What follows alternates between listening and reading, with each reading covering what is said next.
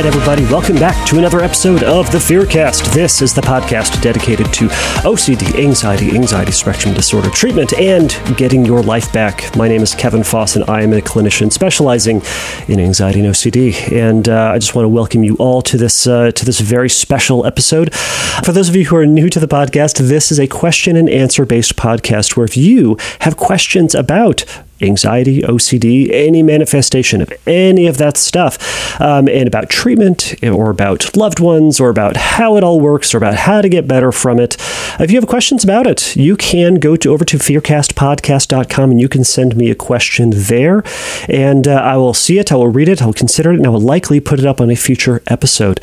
So this episode is a little bit different and a little bit special because on this episode, I was so lucky to be able to have Stuart Ralph of the OCD OCD Stories podcast uh, on, and he uh, he he gave me some time to chat about OCD, to chat about his experiences with the podcast, why it started, how it developed, uh, what he what surprised him about his podcast, different uh, different episodes he talks about, and, and and what was what was good, what was fun, what was difficult, what was in, intriguing, what was illuminating, and uh, I, I, got to spend some time chatting with uh, with Stuart today, and it was a it was a fantastic. I think it was a fantastic interview.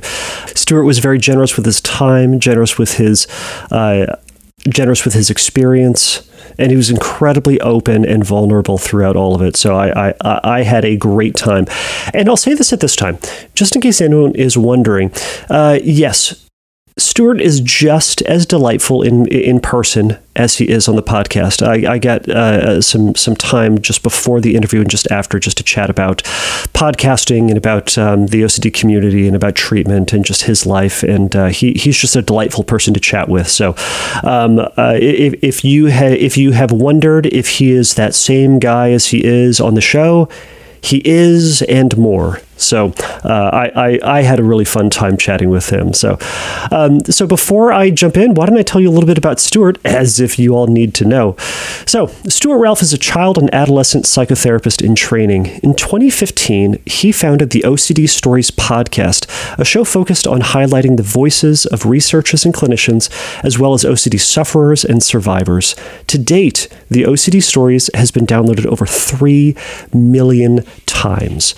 So without further ado, everybody, this is my interview with Stuart Ralph.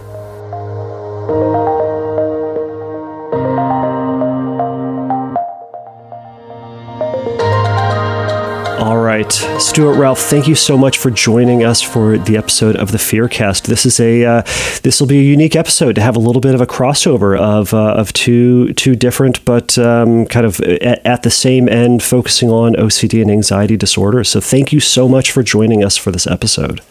That's really good to be here. Thank you for the invite. Yeah, of course, of course. Well, um, so you you've been doing the podcast. You've been doing the OCD stories uh, since 2015, and, uh, and and during that time, you've you've um, you've helped to amass an, an, incredible database of information for uh, for clinicians, for clients, for family members about what the disorder is, different conversations, different experiences about uh, about the disorder, and mm-hmm. uh, I, I, think you you above a lot of folks will have or can likely have a, a really unique perspective into treatment, into the experience of OCD. So I, I really was uh, appreciative that you agreed to be on the show to talk about this experience and, and share a little bit about what, what you've learned in, in the process. Mm.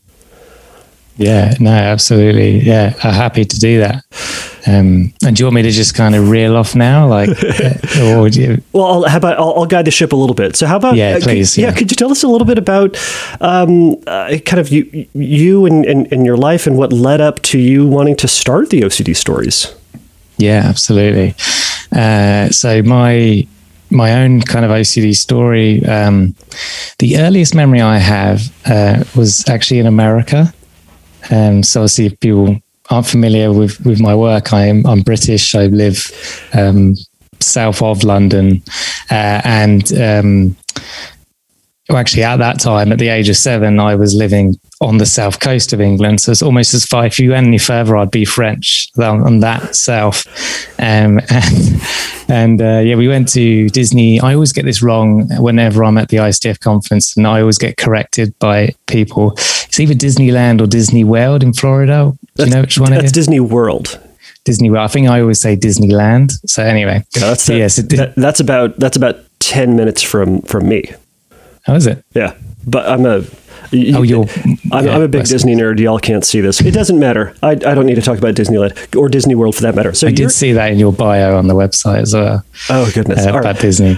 Um, yeah, so Disney World in, in Florida, and um, uh, yeah, so we, we got off the plane. I don't remember too much. I, to be honest, I don't have really any memories. I have one or two memories prior to the age of 7 mm-hmm. which I find interesting. I know some people don't have good memories before then, but I have such vivid memories of this age of seven when I first. So basically, we were in a, it was a Denny's or a Wendy's or something like that. We had got off the plane. My dad was feeling sick because of jet lag and maybe bad aeroplane food. So he was in the hotel, sort of sleeping. And my mum and my brother uh, were sitting there eating. And all I remember about that meal is feeling, now I know it's anxiety. At the time, it was just a feeling of like, dread and I guess nervousness. But I just get kept getting repetitive thoughts of and visual images of seeing this tarantula kind of crawling on my dad, and it was going to um, bite him and kill him. And and I just kept thinking, I need to tell my mom. I need to tell my mom. Um, because the, the belief was he is going to die. It's real, and it's going to be my fault because I could have saved some, saved him. I could have said something. I obviously I, I didn't say anything. Um, he was fine, obviously. Um, uh, I, don't, I don't know if I needed to say that. I'm sure everyone knew he was fine. Anyway, so sort of in the following few days, we had a, the pool in the hotel complex, outdoor pool, and I would just get these overwhel- overwhelming urges or senses that there were sharks in the pool. Even though I could clearly see there was nothing in the pool, it was as soon as I went in the water, I was overwhelmed with anxiety, um, and I just sort of swam, sprinted out of the pool, tried to get close to the edge. So what I would do, and it was it was Florida in June or July, right? So it was ridiculously hot, Right. Especially for me being British, we don't really get heat like that. Uh, and I'm a kid, so I want to be in the pool. I want to be having fun. Of course. So what I did was in the very corner of the pool. I mean, I'm doing this with my hands, and I know no one else can see this. I would dive in and jump straight out. So it'd only be like two meters worth of water Yeah. And then and then get as far away from the edge as possible, as if something was able to kind of grab me and pull me in. And a couple of times, my brother like held me in the water, and obviously I was freaking out because to me I'm in immediate danger. he found it funny, and I think my parents found it funny as well.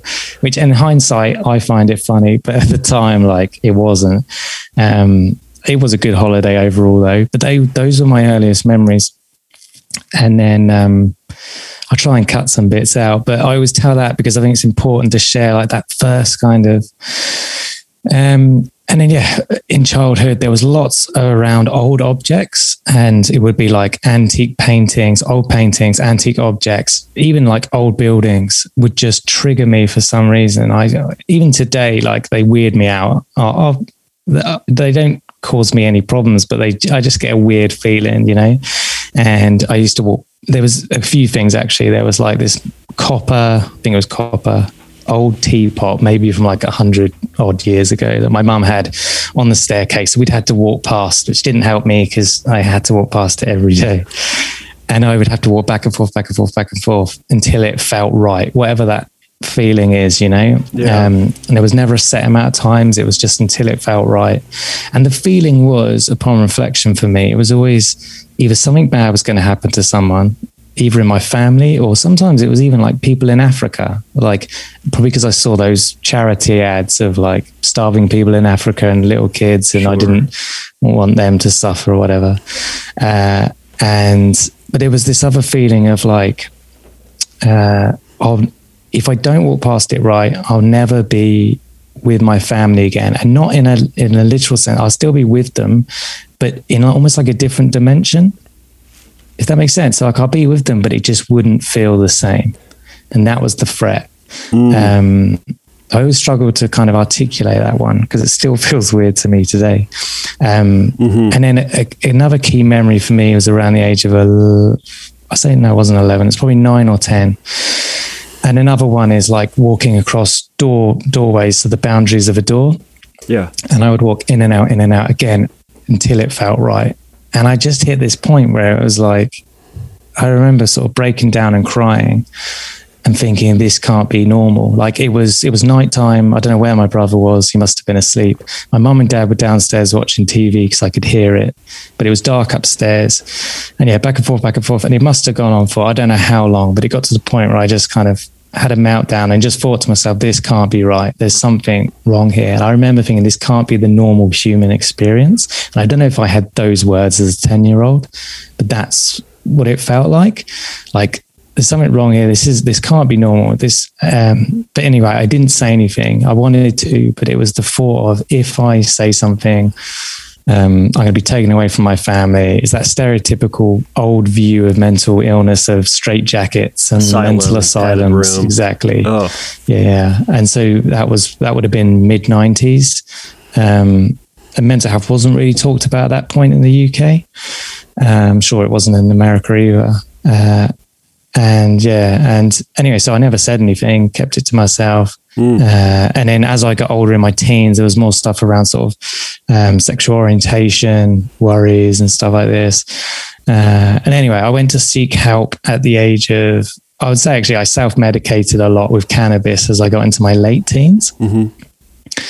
Um, and yeah, and um, yeah, I went to the NHS, National Health Service here, and they were probably even more underfunded then as than they are now because mm. they've, they've, invested way more now, even though it's still not enough. But anyway, so I went there and I had a couple of assessments, psychiatrists and clinical psychologists, neither OCD specialists. Um, and they basically said, yeah, it, you know, it could be OCD, but we don't think it's severe enough or causing you enough trouble yet where you know so they were like um, you know we recommend these sort of ocd self-help books go away try them if they don't work come back and we can look at cbt or something uh-huh. and i'm thinking i'm 17 year old at yeah, seven, 16 or 17 at that point um, like I, I barely read any books. I wasn't a reader. I am now, but I wasn't then. Yeah. I'd read like probably three books, and one of those was Harry Potter. Like, uh, those are big books, to be fair. Yeah, well, it was the first one, which is the smallest. Okay. But, uh, yeah, obviously, I read books at school, but like of my own accord, right. I only ever read a few. So the chances I was going to read a non-fiction non-fiction self-help book was like next to none. No. You know, they just right. wanted to get rid of me effectively, and I, I did actually request my uh, my notes, which you can do here, about ten years later, and like I was reviewing it, and there was so many mistakes. As in, no OCD assessment was done, as in like a Y-BOCS or anything like that. Right. Uh, which you don't even necessarily need to do if you're a specialist, but. Mm-hmm they weren't. Anyway, it is what it is. But I continued to struggle for about another 10 years. And it, in my 20s, actually in uni, it was there but it kind of got pushed back a bit. And I think it was because I was living out. There was so much going on. I was having so much fun. I was playing for my basketball team and I was, yeah. So although it was there, it wasn't crippling me because there was no time, I guess, for it to kind of latch on. And being at uni, I was drinking all the time. So that probably masked it as well.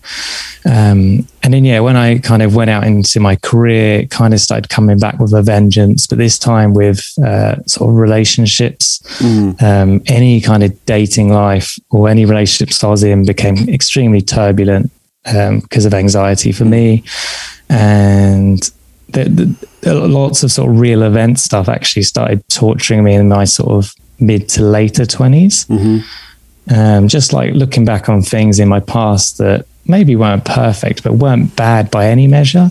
But the OCD would latch on and be like, "Yeah, you're the worst." But yeah, yeah, exactly. You're, you're any kind of evil figure. I don't want to name them, but yeah, uh, and yeah, and it wasn't until so my now wife, I started dating her, and actually no, I I just started uh, I went privately basically. So just before I met her, I was like, I, something needs to change. I can't deal with this anymore. Mm-hmm. So I went privately, saw a couple of different people.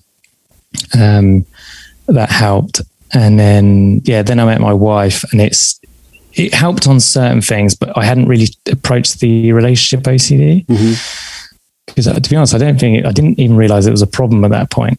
I just thought, oh, I don't know what I thought. Um, and yeah, so I met my wife. We started dating, and literally for like the first six months of us dating, it was just constant anxiety. Mm-hmm. Um, after about four months of dating, I was I kind of told her, and I was just like, I can't live like this. You know, I'm I, I'm just a wreck. You know, um, I was losing weight and everything, and oh goodness, yeah. And she just said, look, you know, let's let's take a break, but let's meet in a couple of weeks. You know, once you've had some time to clear your head. And she listened to me. I kind of had a like, at this point as I'm older. Like as a kid, I cried. Yeah. But, uh, as an adult, I, I even today I really struggle to be honest to kind of let go. Yeah. And um, yeah, I was just a wreck. I was just kind of crying everywhere. And she was, she listened, um, didn't kind of jump in, just listened, which is, she doesn't do that anymore. She just jumps in there. But, you know, back then she did. And that was really helpful. And, um, yeah, so it was after a few days, it's like, do you know what? This is anxiety. I do really love her. But we met up and, and then I just made a commitment. Okay, I need to figure this out. So I just went hell bent on reading and researching and everything. Um, and then yeah, that led me to starting the podcast. Really was, uh, I guess, the story of that was I was just sitting on the kind of edge of my bed, um, again feeling really like beaten, and just thinking, right, well, if I'm going to suffer, then someone else might as well benefit kind of from my suffering.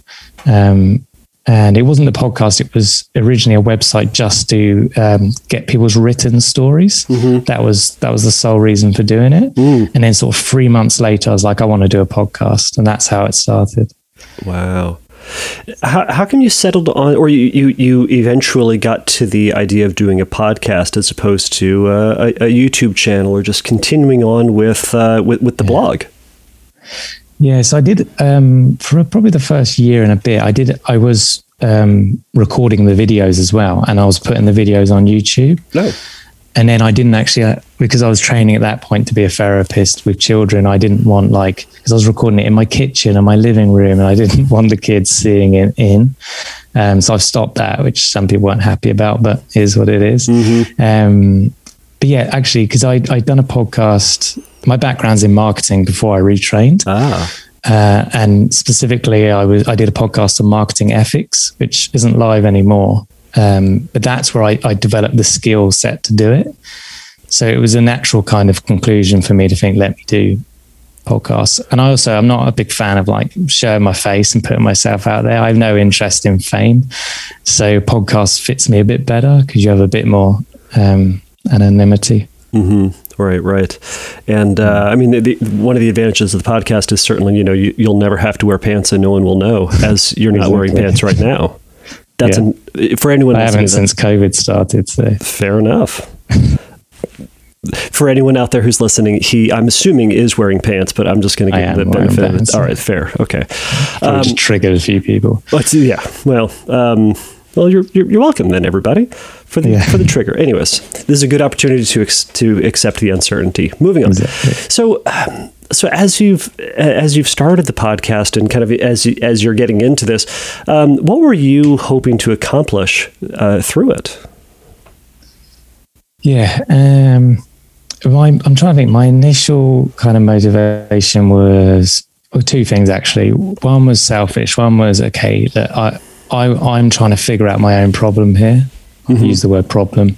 Um, and I want to speak to sort of great minds and people I find interesting. Mm-hmm. And because at that point, I was only interviewing therapists and researchers mm-hmm. because I was, I was, really trying to get answers. And also, I was like, if anyone wants to listen, then it'd be great for them to get answers to.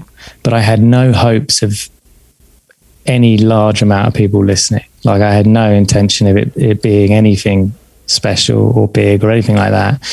Um, and yeah, and then over time it, it changes. I want to hear people's stories and I want to give them a platform to share their stories as well and be heard and all of that. Um, so now I kind of do a combination of the two.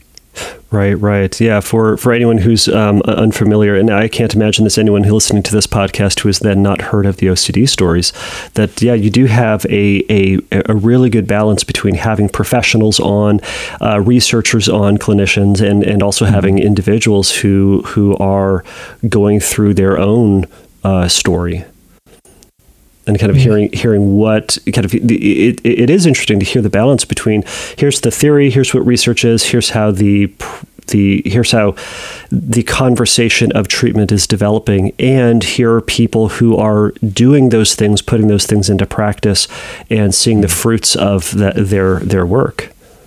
Exactly. I mean like I, I enjoy interviewing clinicians because you know it gives me a chance to geek out and ask some questions because as you know i'm finishing my own training now, so I'm still in full learning mode. Right. I hope to always be in learning mode. But mm-hmm. like, so it, you know, it's it's it's like having another university lecture interviewing someone you know? Um, so that's really fun for me. But then i i'd say i actually learn as much if not more sometimes from actually people's stories because they tell you something that the literature or a randomized control trial would never say or you know and you, you pick up and when you hear that five times you're like there's something in that you know?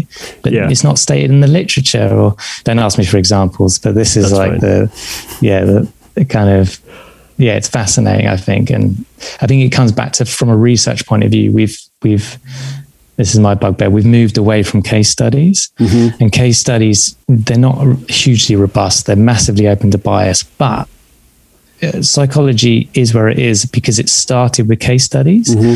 and i think we need we need randomized control trials and more scientific studies robust studies but i think we need to bring back case studies more as well right. as at least a starting point for future research. Right. It, it, at the very least, those case studies will will raise questions and exactly. uh, something to say. You know, this this is happening, or we did this and this worked. Why did that help? What was going? What was mm-hmm. the mechanism to make that thing work? Yeah, exactly. Yeah. Right. Right. And I think for me, like the, the podcast is is my own kind of research tool. Um, because yeah, I'm still trying to figure it out. Not necessarily for myself so much. I think I'm in a fairly good place, but like there's still a lot of people that get better, and there's some people that just don't seem to get better for whatever reason or get what they want, and that kind of like drives me to kind of keep. And this is my research, so, right? Right. What were your inspirations for the show? Hmm. I don't know if I can answer that one. Um, so, do you mean like people that would have inspired me to do it, or? Yeah, either either in. I know you certainly said that you you had your your podcast, but um, uh, to to the point about like having it having it specifically be about about mental health was there were, were there other podcasts or maybe even structures of shows that uh, that you would listen to or that had had influenced your mm. concept of what your what your podcast what the OCD stories was eventually going to become yeah, I can actually answer that one. Um, so a couple come to mind. One is actually a health and fitness podcast, which is run by one of my close friends, uh, and he was doing that a good year, about a year and a half before me, mm-hmm. and he was getting some big name people on, and I don't know, just seeing his success and how much enjoyment he got from it, that kind of motivated me. Yeah. Uh, and also, it was another person I could go to of if I'm not sure how to record this or what mic, or you know, he he was already done it. Um, and the other one is actually I was listening to a couple OCD podcasts. One was called the OCD podcast, which I don't even know if it's online anymore, and I can't remember the guy's name, but he did basically monologues about his experience. And I found that quite helpful. But I think that stopped a good year before I started. Mm. But then there was living with obsessive compulsive disorder. Mm-hmm. Um, I was actually on that podcast before I started my one. And I used to listen to theirs a lot, and they interviewed people with OCD. Okay. Which actually, thinking about it, is probably another reason I only interviewed experts because I didn't want to create a podcast and just replicate what they were doing. Um, yeah, so I, I, thought they're not interviewing experts, so that's where I can kind of add my value. Um, but yeah, they're both nice people that run that, but they stopped maybe five, six months after I started. But I know they had another kid and it was a husband and wife duo. Okay. So, but it's a good podcast, and I think it's still online. Okay. All right, well, ch- check it out, everybody. But yeah, it's it's. Um, I, am always curious about you know wh- where where people got the idea to do their show and and and the structure of it. I mean, to that to that point, um, you know, how did you how, did you? I'm trying to come up with my right question and try to find it in my notes, and it's just gone. So it's either going to come back later or it's going to be gone forever. But uh, to to shift over to a different question, then is, um, uh, did you ever imagine it was going to be what it is today? No, not at all. Uh, like I said a moment ago, like I had no, I wasn't. I've definitely started things in my life where I was like, you know, I want this to be big or whatever it was. But with the podcast, it was purely just I'm struggling. I want to find answers and I want to help anyone else who wants to listen. Right. Like that was that was the only thing going through my head. There was no numbers, there was no goal, there was no um, and I'm quite big on goals, on setting goals and all of this, but I had no goals for this. It was just I was driven by a passion as opposed to like a desire for achievement or anything like that. And I think that's evident as well. By the way, mm. your your, you. your passion is is one of the reasons that it has grown. Yeah, thank you. And I think it's, it's one of the reasons it still exists because I think you know, I'm not, I'm not against quitting. You know, there's many things in life I've quit and will right. continue to quit in the future. Uh, but the podcast was there's times when I'm sure you know this you're just you do not feel like recording an episode mm-hmm. or you don't feel like editing it or, or meeting getting it live on the time you said you would many a million other things right but it's that commitment to the listeners that was like drove me through and when I was really feeling inspired and passionate about it it was brilliant and still is absolutely um, so when you when you first got started, was there who who were you hoping to get on the show? Kind of like what was your what was your like biggest get or like the fantasy person that you had or that you wanted to get on the show? Yeah, um, well, I say at that point I was still really like new to the industry and community, and even in 2015, mm-hmm. you know, you know, people like yourself and other uh, OCD therapists just weren't online. They would, they didn't have social media, and if they did, they didn't have many followers. Um, mm-hmm. Compared to say now, they're almost like celebrities, you know, right, um, within their space. Yeah. Um, and yeah, so I, I didn't know many. I knew some of the people that I'd read books on. Mm-hmm. So like Steven Hayes was someone I did have in mind, and you know I just thought let me try my luck. I I, I released two episodes I think at that point. I thought there's no way he's going to say yes, but he did, and he gave me like two hours of his time, and um, incredible. So yeah, so I was really really honored that he did that because I was effectively I'll say a nobody, but like you know he loads i guess the point is loads of people start podcasts and they they they quit after five, six, seven episodes, right? right? It's just I'm not criticizing them. It's just what it is. It's a lot of work. Um, so he could have looked at me. He's a smart, very smart man, and been like, "Well, I'm not going to waste my time until he's 50 episodes in and right. shown some commitment or anything like that." But he didn't. He did it, and um, yeah, was, so that was really cool. So he was definitely. I'm trying to think anyone else. Jon Hershfield at uh-huh. that time because I'd read his one of his or two of his books. Mm-hmm. So I wanted to get him on, but he came on in like episode six as well. Yeah. Um. Yes, I think you, the first sort of twenty it was just people. Usually, people like I've read their books, and that's how I knew about them. Mm-hmm. Because again, like social media wasn't as big, or wasn't at least big for therapists. Right. Right. Right.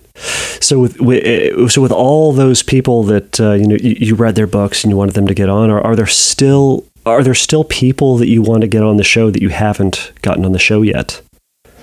Uh, yeah. Um, I will say people have been actually like most of the time they say yes. They, yeah. you know, it's very rare people say no. Mm-hmm. Um, well, it, it's very rare they say no, but they do ignore your emails, which is a kind of a no.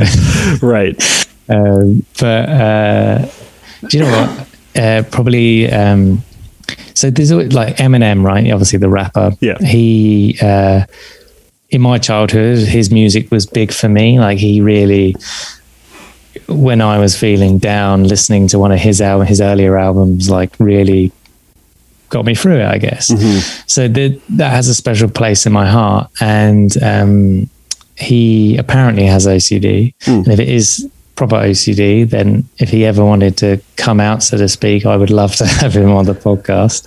It'd be good for downloads too. Uh-huh. Um, uh, I'm trying. To, He's the one that comes to mind in terms of clinicians. Um, I want to get Michelle Kra- Krask on. Uh, mm-hmm. I don't know if it's Krasky or Krask. I believe it's Krasky. Krasky, yeah. She obviously inhibitory learning, so it just be cool to ask her, you know, how she came across it and her research. And um, but that's more more of a recent one than. And I have actually contacted her, and she's listening. You haven't responded, but uh, she, yeah. So I'm sure she'll respond at some point. Uh, I'm sure there's several, but I'm really blanking. Um, you know, I'll think on this, and if it comes to me during the rest of the conversation, I'll I'll let you know. All right. Well, and this is this is a a, a slight and subtle way for for anyone out there listening. For, for anyone out there listening who knows Eminem and has his ear, um, Stuart would like to talk with him.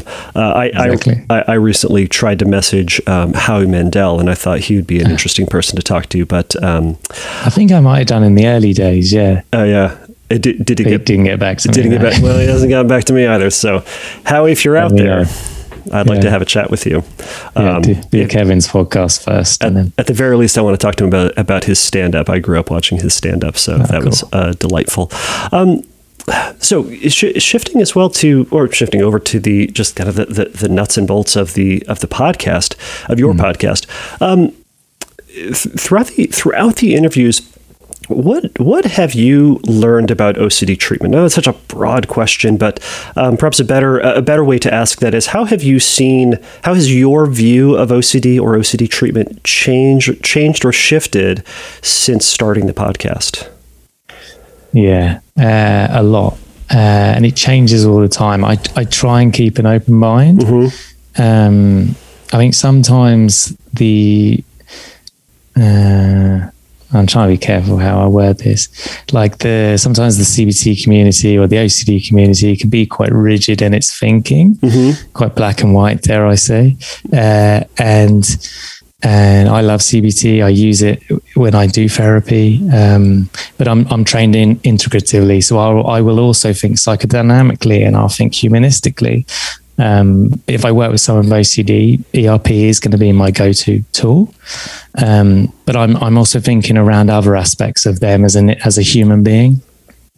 And I guess that's changed. Whereas when I started, I was 100% CBT. It's it's black and white. It's this something's gone wrong in the brain, or just it's a learned behavior, and this is how we break the cycle. And right.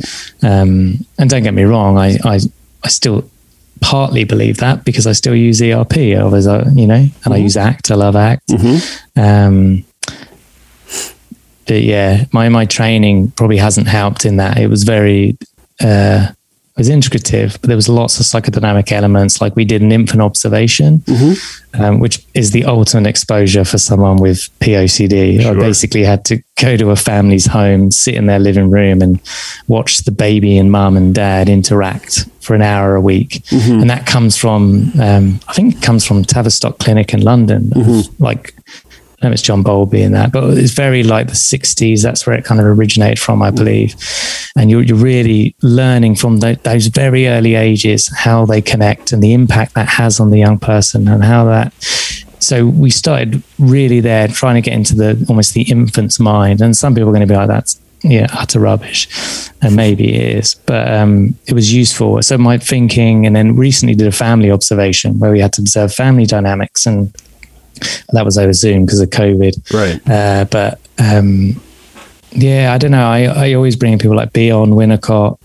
Um, yeah, it just really helps me get, get a grasp. And then as a result, I went back and I read like Sigmund Freud's work on OCD and his view and taking out like the sex stuff, you know, the the, the drive theory, and he his formulation of OCD was just that it's it's trauma driven, you know, mm. and it's quite that well, there's nothing too wacky about that. Um, it kind of made sense, mm-hmm. and um, so for me, I'm like, I don't necessarily. For me, it's like it's partly genetic, partly like trauma for not everyone because I don't want to trigger people, but like, mm-hmm. and I mm-hmm. think we get we get hooked up on that word trauma. Yeah. Um, of like it's something big that happened to me, right? Something really really terrible, and it's like actually it could be like you know sibling bullying in the family. It could be just general bullying. It could be um, rupture within the, the, maternal relationship or just anything. It doesn't have to be big, but if it's minor and it happens and happens and happens and happens, there's, there's something potentially going to rub there. Um, and how does that impact and shape? And and there was definitely if i look at when i was six or seven before that before I ocd kit there was definitely a couple of things i would say were traumatic. Well one was quite traumatic in the sense that my nan died. Mm. um, and for a six year old who knows how that was processed in my brain? Right yeah. And especially my family weren't emotionally talking about it or anything like that um, mm-hmm. and the other one was uh, well, I, I don't want to share the other one, but it was it was more minor, but it was more consistent. Yeah. Yeah. And it's, it's played out in my life as well, which is why I kind of think about it um, in terms of uh, a relationship. Uh, and yeah, so I guess that's where it's, it's that's for me changed actually as a professional. Um, so I try and keep an open mind, um, but in, I'm still going to use ERP and ACT. Mm-hmm. Um, I'm just going to. I guess what I'm what I'm saying is I realize that uh, OCD is part of the person. It's not this separate thing. right. It should be treated as such. Um, and yeah, but then in terms of like the podcast, obviously I was very much about habituation mm-hmm. with ERP. I'm much more about inhibitory learning now. I love ACT. So the whole ACT view of OCD has changed. Actually, to be fair, I covered that from the very early days, but I would say it's it's more firm in me now. Mm-hmm. Um, but yeah, like I've covered like inference based therapy, which does lots, a fair amount of research for OCD, uh, a little bit. Mm-hmm. I'm not saying I, I, don't use that, but I cover it because then maybe it will work for someone, you know? Right. That's the other thing. Like I've got a couple of other podcasts lined up that I think some, some people in the community, therapist wise, are going to hate me for doing it. But I think for one or two people, if it shifts something, that's amazing. And if the rest just don't like it, that's okay too. You know, I'm not saying this is the way. I'm saying here's just a thing. Use use your intelligence and curiosity, and if you don't like it, that's cool. If you do, great. Right. Um, right. And, yeah. and, and, I think to that point, there's the, there's something really there's something really important about that that that line of thinking that we just say this is the magic approach it's going to work for everyone it's what you do it's what fixes people yeah. But what about all those people that it doesn't quite fix or doesn't quite reach, mm-hmm. right? That yeah. a- adding some of those elements or kind of taking a broader view, um, you know, it might might meet someone's ear a little bit better or meet someone's exactly. individual condition a little bit better. So mm-hmm. uh, I, I, know I said this kind of at the uh, I said this at the end of my interview with um, uh, uh, Michael Greenberg that there's a different strokes for different folks sort of approach where some person yeah. is really going to resonate with that approach and someone may just be completely turned off and it's not going to resonate with them at all. But mm. you know I, I think taking starting with a baseline of you know CBT ERP and then adding elements in as as necessary. At least that that's been the approach that I've taken. And yeah. you know, uh, uh, 20 years from now, me is going to look back and say I was an idiot and wrong. That's fine, but but uh, I'm I'm very much looking forward to those uh, those episodes of yours that are going to set the um, OCD community on fire. Yeah. Well, Michael Greenberg's was one of those episodes that yeah. set the, the community on fire. And um, I'm glad you interviewed him. I think he has some really interesting ideas. Um, I'm not saying I fully believe everything, but I think he, he deserves a voice in the community. Absolutely. Um, and and it's kind of weird because what he's saying, just to talk about him for a minute, because sure. I get so many questions about him. I'm sure, sure you have as well. Uh-huh. Um, most of it really, really positive, you know, but some of it not so. Um, and I, am sure he, would be okay with me talking about this. I'm not revealing anything. Um, it's just ma- making him the spotlight for the second. Sure. Uh, you know, I, I, I got him on because I read some of his articles and I thought this is a different approach. It's a different idea. It kind of makes sense to me, but mm-hmm. I want to ask him about it. Um, I like that he talks about the core fear. It aligns with my views of like psychodynamic views of stuff, you know? Mm-hmm. And anyway, I, I really like what he had to say. But again, I'm not going to instantly believe everything he says and I'm not going to discredit everything he says. I'm going to play with it, wrestle with it. And I did that for my five year anniversary podcast. I said, I'm going to start covering more episodes because for some people, trauma might be a cause. And I want to do episodes that address that. Yeah. And I want, you know, and some of you aren't going to like it and that's okay. Just I want you to try and have an open mind. And if you don't like it, that's fine, you know? Mm-hmm. But try and just don't discredit it straight away. And, you know, his, his, you know, he, he, I had a couple of sort of coaching sessions with him to kind of educate me on his method because I wanted to use it with a client because I had um, one young person with OCD that uh, I was doing traditional ERP and I just couldn't shift it. I just, nothing was working. I was getting hopeless and frustrated. And I thought, you know, let me just try Michael's method. And he, he helped me through it. He, he, he consulted with me and yeah, you know, it, it, worked. Like I was able to shift this young person, uh, person's OCD, and it made a real difference. Now, it doesn't mean I'm going to use Michael's method every time, at least not at the minute, but I know it's another tool now in my in my kind of weaponry that I didn't have before, but it took me to have an open mind to use that tool, you know.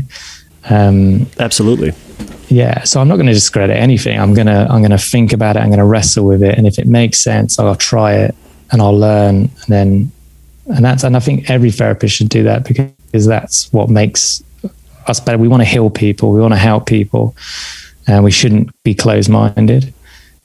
Yeah absolutely. Was it did was it the kind of attentional training component that that really helped, or the kind of shifting away from the the, the ruminations that was particularly a, a groundbreaking thing for this uh, uh, fellow of yours? Uh, it was so they had somatic OCD. Okay. Which, from what I gather, is quite. I haven't had. That was my first client with somatic OCD. Okay. Yeah. So from what I gather, it's quite hard to treat sometimes with ERP versus maybe the other themes because. Right I'll be interested to hear your take, but there's from what I, there's no, at least with this client, there was no like taboo thoughts. There was no harm. There was no contamination. It was just something didn't feel right. And, and not even the way I described it as a kid.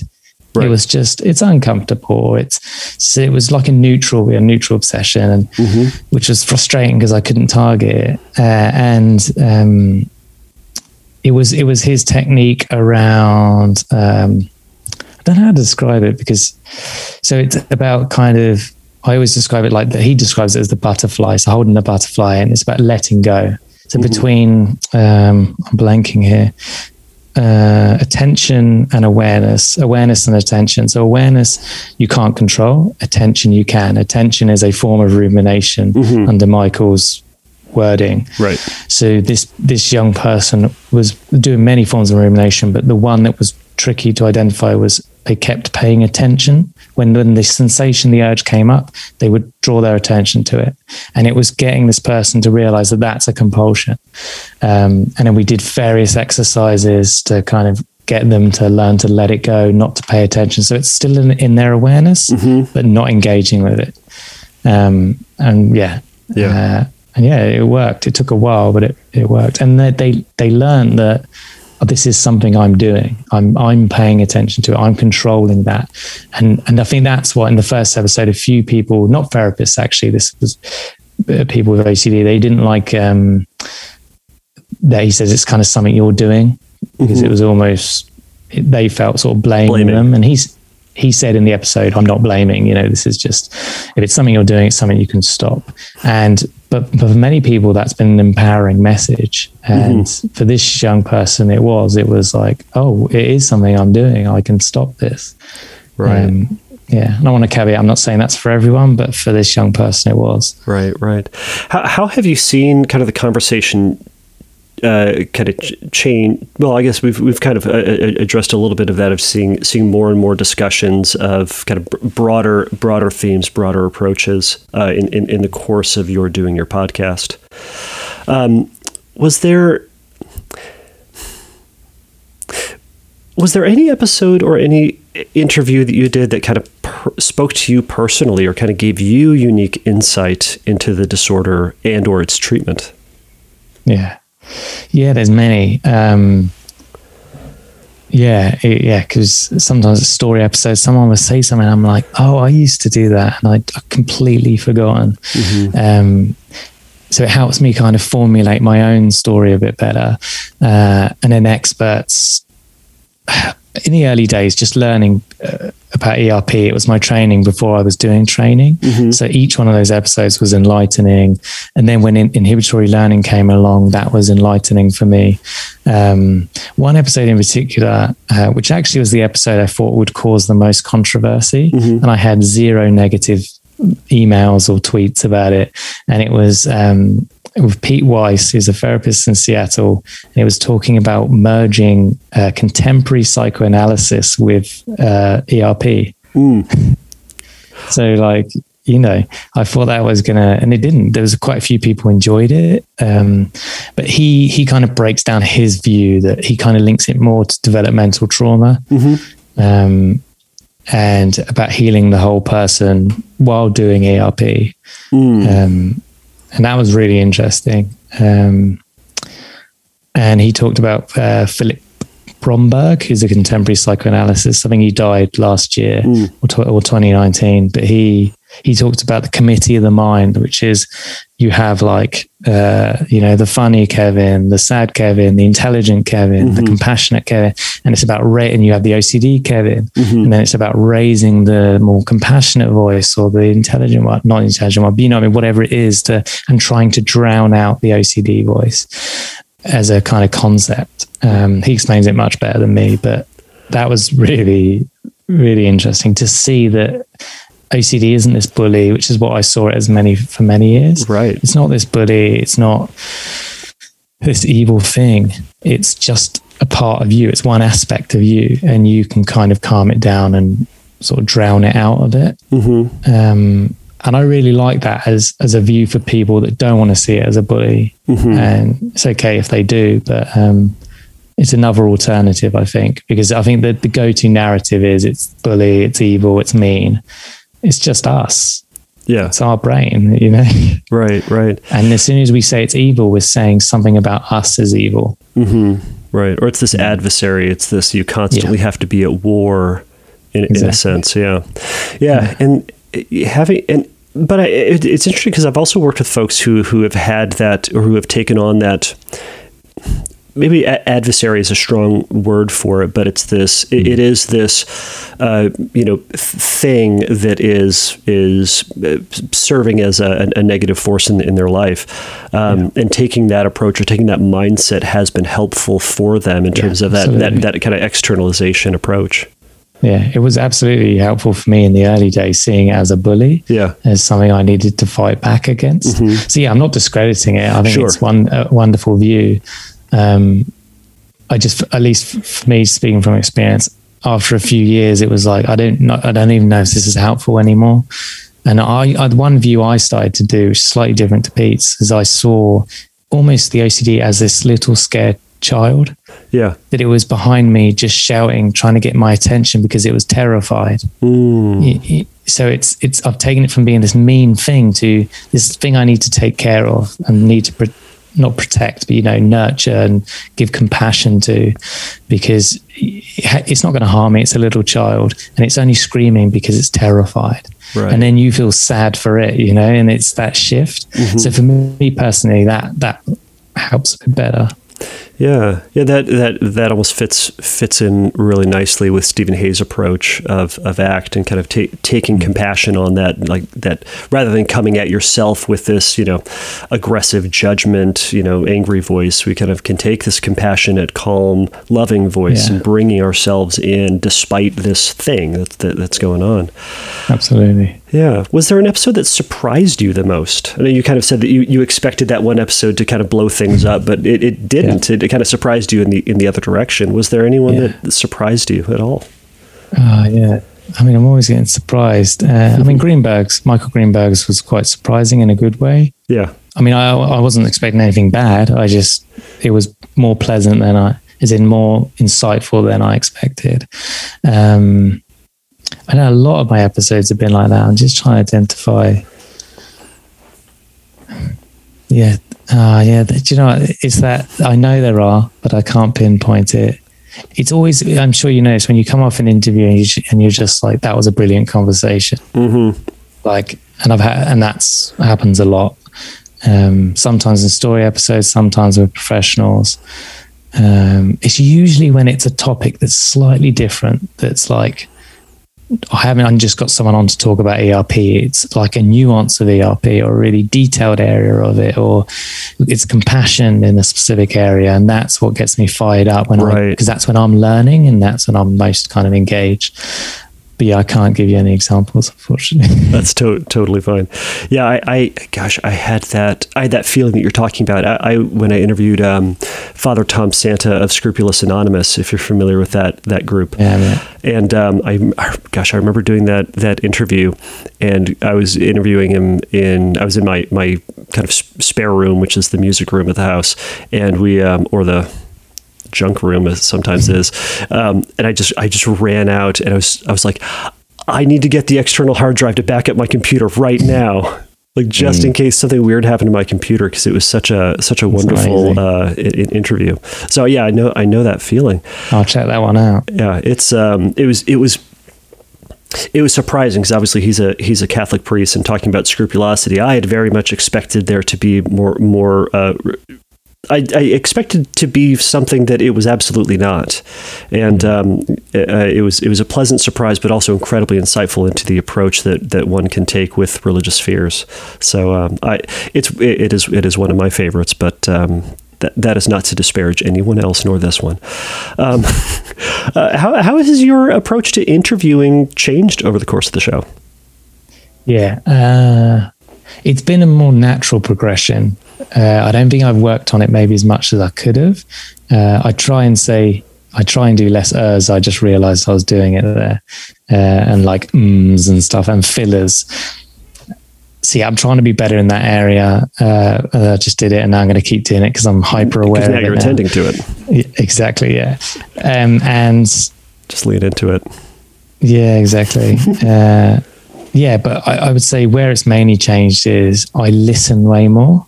And I think in the early days, I still listened, but a couple of reasons for that. One is my training, you know, being in, in therapy, I, I listen quite a lot, especially obviously in, in assessment, especially if I'm working with, because I don't just work with young people with OCD. Um, if I know I'm not going to go the CBT route for a, a, client with uh, something else that I don't think needs CBT, you know, mm-hmm. maybe they just need to be listened to for like six to eight weeks, you know, right. in a therapeutic way. Um, so that's developed that skill in me. Mm-hmm. And uh, so I do that more on the podcast, but also I, I realize that when I do that, people share way more. Yeah. And you'll probably find this like they'll they'll pause as if waiting for me to respond, and then I just stay silent, and then they keep going. Yeah. And then you get more good stuff. And when they're truly done, then you know they're done, and then then you jump in. Right. Um, but yeah, that's and and then I guess the third benefit of that is kind of what I said earlier. When it's someone's story, I want them to be able to share because maybe they can't share in their life because there's lots of stigma around them or their their parents don't know or so being able to be heard I think is is a, a special thing so hmm. you've gone silent now for me to all right, I'm not gonna. Uh, all right, I'm gonna do that to you. But what is? You, you mentioned the ums and ahs, and I, I, in the course of my doing the podcast, I initially tried to edit those out, and then mm-hmm. I of myself, and then I just stopped because I say um and now all the time, and I hear it, and I'm sure everyone out there hates it. It's just what's going to happen, but. Um, I'm buckling yeah, up see, into it. I was going to say, I don't think anyone actually notices. Like until you just until we just talked about it, I didn't notice one um or uh from you the entire time. You know, so I think I think our brains filter that out. It's mm-hmm. like It, it does. I mean, it gosh, going back to the the somatic obsessions, the the neutral obsessions, they, that's mm. one of those neutral things that you and I might hear, but the average person doesn't care. And when you turn your exactly. then I've experimented listening to other podcasts that I listen to, and and you hear those people say um and uh and ah and and, and cough or, or, or you know you hear the sound of the, their their cup on their table, and um, we don't care but you and I care about hearing ourselves. It's very silly. We, no, no, absolutely. I get it. We have very silly. Well, I think we're just we're trying to improve and not perfect. At least for me, I'm not aiming for perfection, right. but I always want to be better. Mm-hmm. And I mm-hmm. think that sometimes that can drive you a bit. Absolutely. Okay. Yeah, I don't want to say crazy, but yeah. Yeah. I, I, I, I, will use that term liberally sometimes because that is the term that we use for ourselves. When we, I, I've said, for, you know, for my anxious thoughts or nervousness, I call them my crazy man thoughts because that's mm. I'm thinking like a crazy man in that moment. That is not the term that I encourage everyone to use because they can people can take it however they will, but but I, I, will not take offense to using that word, and I don't think anyone listening to this podcast is going to be surprised to hear that word either.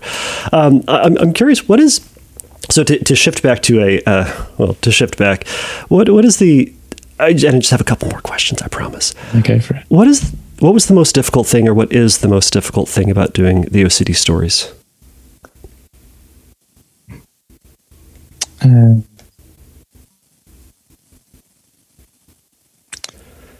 the first thing that comes to my mind, I didn't want to say it's a bit of a boring answer. It, it was just so I early on, I probably after about a month, I committed to doing weekly episodes. Like every Sunday, without fail, they were going to come out. And i am pretty sure I've achieved that. I don't think there's been one week off in. So that's been tough sometimes, especially in the early days to get guests. Yeah. Uh, and then, so I did a couple monologues in the early days to fill, fill holes and, um, and then, like, if I was going on holiday in the summer, obviously that's non existent because of COVID. But, like, historically, when we could do those things, um, I would have to do like two to three weeks recordings, editing, scheduling. So it would be like three days of work just to get two weeks off, mm-hmm. or even a week off sometimes. Um, and sometimes it's been like, yeah, um, when I had a day job, uh, I was obviously I was training to be a therapist. I had my day job, and then the podcast was like evenings, weekends. Yeah. So I still record sometimes in the evenings, but mm-hmm. I was editing in the weekends, doing social media, emails. It got to the point I was just yeah losing more hair than I needed to. I didn't have much to lose. Um, yeah, that's probably it's not the probably the best answer, but that's truthful one. Yeah, and that and that's the that that's then that's the right answer it's there, there's a hmm. lot of work to be put into this with you know is, w- yeah. with editing, setting up, um, posting it, all that stuff. It's it's time you don't think about, but it's time that's there. Yeah, yeah, exactly. Do you have a favorite episode? I know you um, love all your um, children equally, but yeah, yeah, I love them. I guess. um, there's many like story episodes. So like um, uh, Aaron Harvey from Made of Millions mm-hmm. He he came on and he he just gave every intrusive thought he had. Not everyone, but you know the the big ones, and he gave them in so much detail. Mm-hmm. And a lot of times when people share their stories, they say, you know, I had thoughts of stabbing my mom or whatever, but like he went into like like the finest of detail of what it you know how he would do it and the the gruesomeness of it and the time and and it was like that for some people that triggered them but for yeah. many it's been really liberating because they were like i've never heard someone speak about it so openly right uh, and i've seen him speak on stage and he's always so honest mm-hmm. and it shocks people but i think it helps people at the same time so like his episode really stands out for me as a story. Um, uh, therapist wise, like the, the Pete Wise, the contemporary psychoanalysis and ERP one was was just because it was the f- first person really talking about ERP is great, but also maybe it's this as well. Mm. Um, and I just anyone anytime anyone talks from that open minded place, they have my attention. Yeah. Um, uh, and you know, Michael Greenberg's first episode was really eye opening because again, it was that fresh perspective on ERP. Right. Um, and kind of as you said before about um, ERP being great, but it, it doesn't seem to help everyone, at least according to the studies. Mm-hmm. There's some people, so, and he he said that you know doing RFEP ERP, which is what he calls his method, um, we we kind of uh, put ERP on this pedestal, Mm-hmm. and the problem with that is it stops us looking at how it can be better Right. because it's the gold standard. It's perfect, you know, Mm. and it's not. It's gold. It's not platinum, you know, and Right. that's where we need to get. So for him, his episode really kind of brought that home for me. Um, uh, Steven Hayes, I have to say, because that was one of my early ones, and he's just an incredibly nice guy, good storyteller. Um, yeah, John Abramowitz, all of the Johns of OCD, they're all really good. There's a lot of good Johns out there. Yeah. Yeah. Yeah. What was your most difficult ep- episode you recorded? Ooh. I don't know on that one. There's obviously, I, I think in the earlier days, there were more that unsettled me in terms of stories. Uh-huh. Because now being a therapist, I hear all kinds of stuff like Yeah. OCD is the least of the things that scare me nowadays with some of my clients, you know? Mm-hmm. um, not to belittle OCD, but you Yeah. know, when you're hearing about domestic violence and stuff like this, you're like, "Would Abuse you?" stories. And, Um, yeah, just to hear it is quite tough for me. Uh, yeah, so OCD in the early days probably would have been difficult for me to hear at Mhm. times, Mhm. and it would have triggered my own stuff. Right. It doesn't so much anymore. Um, but nothing from a clinician point of view, I don't think, because there's there's definitely been stuff uh, like you know, again going back to Michael, I really loved that episode, but on it he said he hated ACT. you know, that's not a view I hold. I like Michael, I like his approach, but I like ACT too. Yeah. But I didn't say anything on the episode. I wasn't triggered by it, you Uh-huh. know. And there were many ACT therapists that were. Yeah. Um, so, like, I guess I try and pride myself on being as open minded as possible and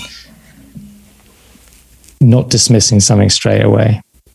Right, right.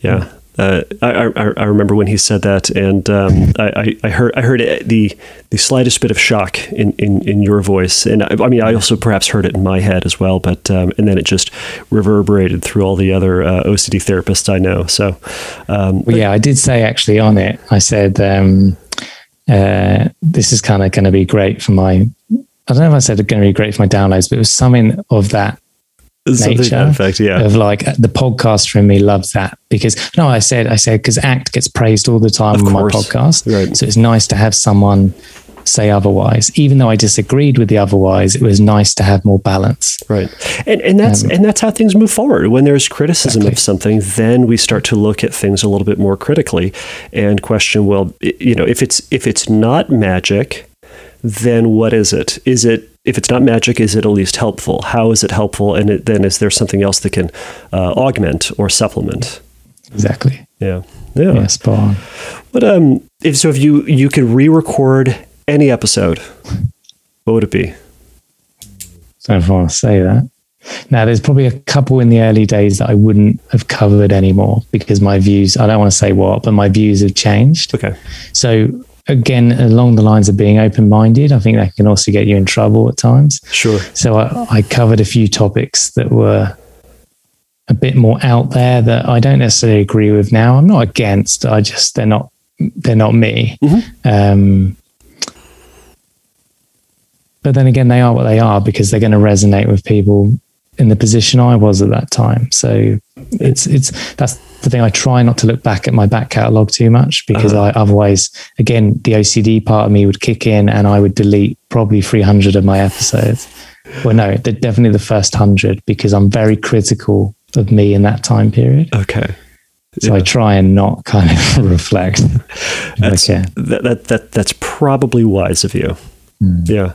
Yeah. It's funny. I, I, in terms of examples, I, I kind of have a similar thing where someone had messaged me, gosh, maybe six or eight months ago, and they they had referred to an example I gave in the very very first episode mm-hmm. of, of OCD, and essentially it it you know, it, it, it equates ERP with killing dogs, and it's a longer example, but it um, you know it's an example I just don't use anymore, and it's not because I don't think it applies. It's just I've I have ma- matured perhaps to less gruesome um, uh, examples, but you know that resonated with him at the time. So uh, okay, it's going to stay out there. So good good luck with that.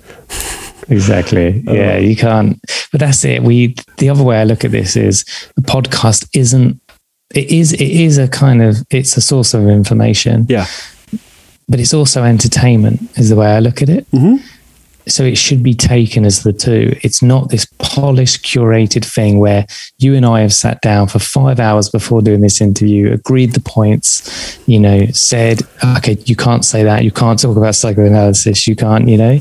Um, so there's always going to be mistakes. And I say stuff all the time where I'm like, oh, that's not even in my nature. I don't even agree with that. It just came out because when you're talking in the moment, things spill out, you know? Right.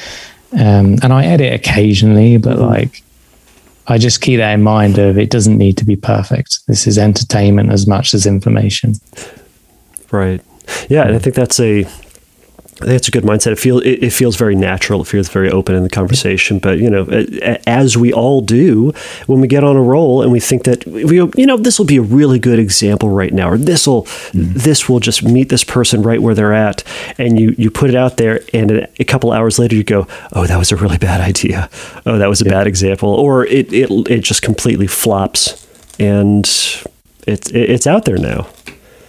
And for the record, for anybody listening, I don't think I'm going to edit this this episode. So what what you're hearing is what's happening. Yeah. So except for all except for yeah. all of Stuart's, you know, just egregious profanity. But yeah. that hasn't happened either. Everybody, he's a complete gentleman. So um. What's that? On air, I am. On air. try not to swear. Fair. Yeah, I, I, try to keep my pirate language too off air.